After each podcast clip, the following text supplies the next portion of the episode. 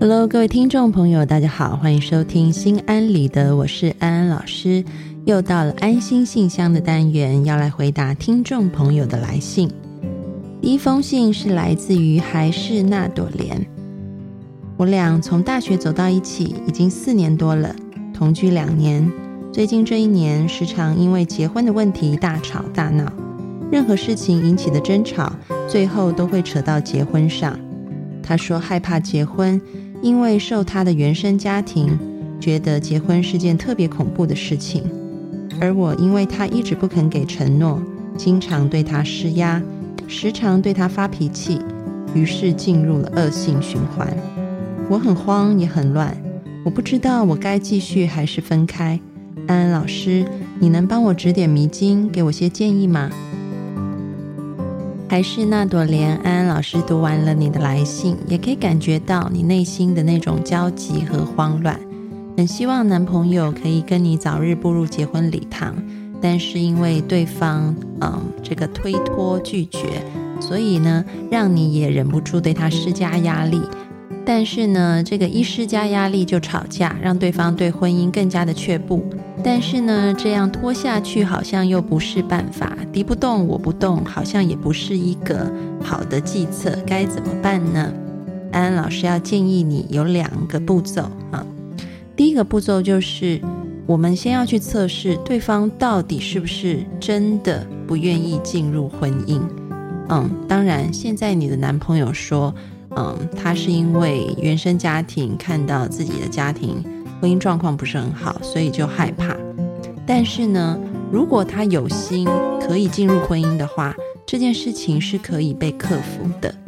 因此，我们现在不要先去逼对方要不要结婚，而是可以跟他心平静气的坐下来讨论这件事情。也就是说，你的男朋友觉得一个理想的婚姻状态是怎么样子的啊？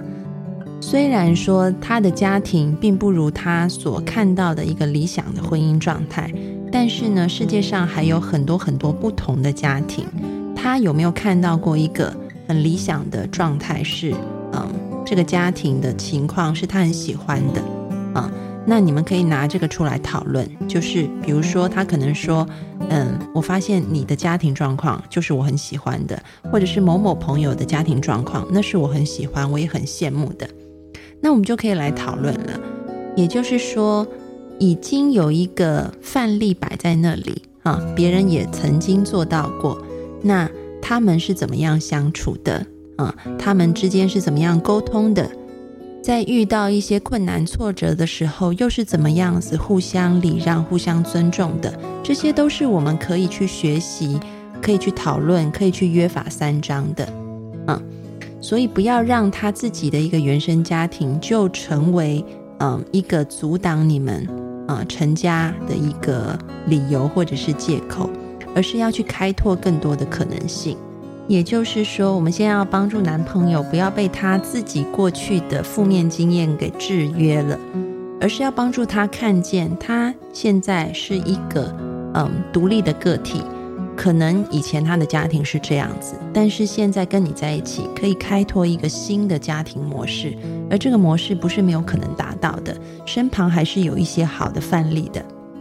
而至于怎么样子去效法这些好的范例，你们甚至可以一起去拜访这些你们心目中的理想家庭的，呃，这些 couple 这些夫妻，去请教他们的相处之道。然后呢，再慢慢的自己拿回自己的关系当中去练习，这个是第一点啊。那安安老师希望你们在第一点就可以停住了，就真的是可以找到一个共识。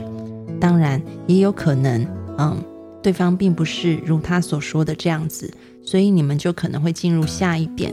下一点就是，如果在这个沟通过程当中。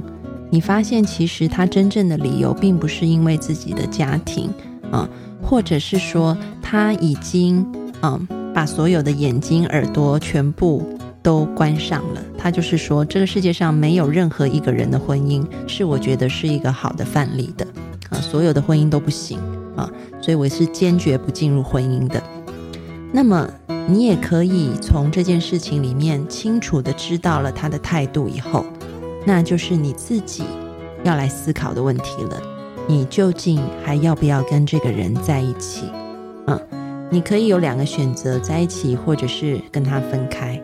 那么你要考量的就是这个人是不是特别到你非常想要跟他在一起，即便没有婚姻都无所谓。因为其实我也看到有很多的情侣，嗯，他们的确也是这样子生活的，就没有婚姻关系。可能有一方是很希望有婚姻，另外一方不希望。但是呢，因为希望有婚姻的这一方，他喜欢这个人远远超过于他想要婚姻的那个渴望，所以他宁愿选择没有婚姻，我也要跟他在一起。啊，或者是你评估了以后，你发现自己，嗯，在人生规划当中，婚姻是你非常重要的一个部分，这个重要性已经远远高于你对你男朋友的，嗯，一种呃依恋了。那可能就是一个时候，你要跟他分开。所以安安老师今天给了你两点建议，我很希望你在第一点上面你们就找到共识。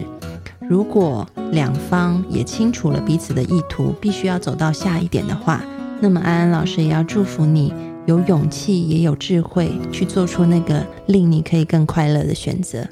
祝福你。接下来是来自我是小公主的来信。我最近认识了一个很喜欢的人，他三十岁，我二十三岁，现在刚认识两个月，男女朋友一个月。但是在相处过程中，我发现他不怎么喜欢我。自己之前一直都非常主动，他饿了会去给他送饭，他想我了我会去找他，而我需要他的时候，他却总是有事，我很矛盾。我已经提出分手了，但是空闲的时候总还是会想他。我现在在外面旅游，我害怕我旅游完回去又会忍不住去找他。即使每次问他问题都是含糊表达，我该怎么做让自己走出来呢？小公主安安老师看完了你的来信，安安老师要告诉你，你要采取断食疗法。嗯。这个断食疗法呢，安安老师应该在以前的节目当中里就有说过。也就是说，你必须要让自己和这一个嗯你的前男友保持距离，断绝联络。嗯，你要让自己没有办法联络到他。所以呢，你可以拉黑他的微信，再删掉他的微信。嗯，用同样的方法删掉他的电话。删掉他的 email，删掉他的 QQ，断绝自己有可能联络到他的一切方法，嗯，甚至嗯，有一些比较极端的做法，可能嗯会搬到其他的城市去，让自己根本没有办法去找他，等等的一些做法，你必须要这样子实施至少三个月，因为你知道吗？其实，在心理学的研究里面，这个失恋就像。我们说这个吸毒的这个戒断反应一样，一下子你没有毒品了，你很难受，你就一直想要去找他。但是再吸以后会怎么样？就是再戒不掉。所以很重要是你一定要给自己一段时间是完全的空白，完全不会再联络到他。那么第一步你做了啊，就是让自己可以啊断食以后，那在这个断食的当中，你也会肚子饿啊。该怎么办呢？很重要就是，嗯，你要让一些有营养的东西来到你的生命当中，重新的给自己能量。也就是说，你要去做一些事情，让自己感觉是有自我成长的，让你感觉是能量充满的。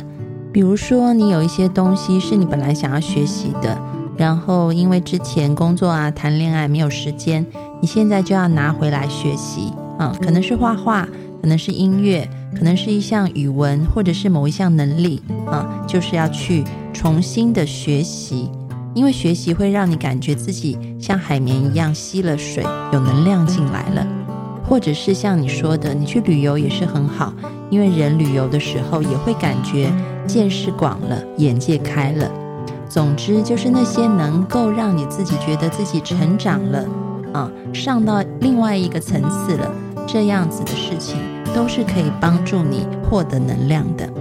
那么就是采取这两个步骤，一面断食，一面补充能量饮料，啊，就可以帮助你走出失恋的阴霾。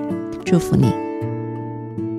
好的，今天的安心信箱就回答到这里。各位听众朋友，如果你们有问题想要问安安老师的，欢迎你们写信到心安理得的播客社区里面来。也许下一次安安老师在节目当中回答的问题，就是属于你的哦。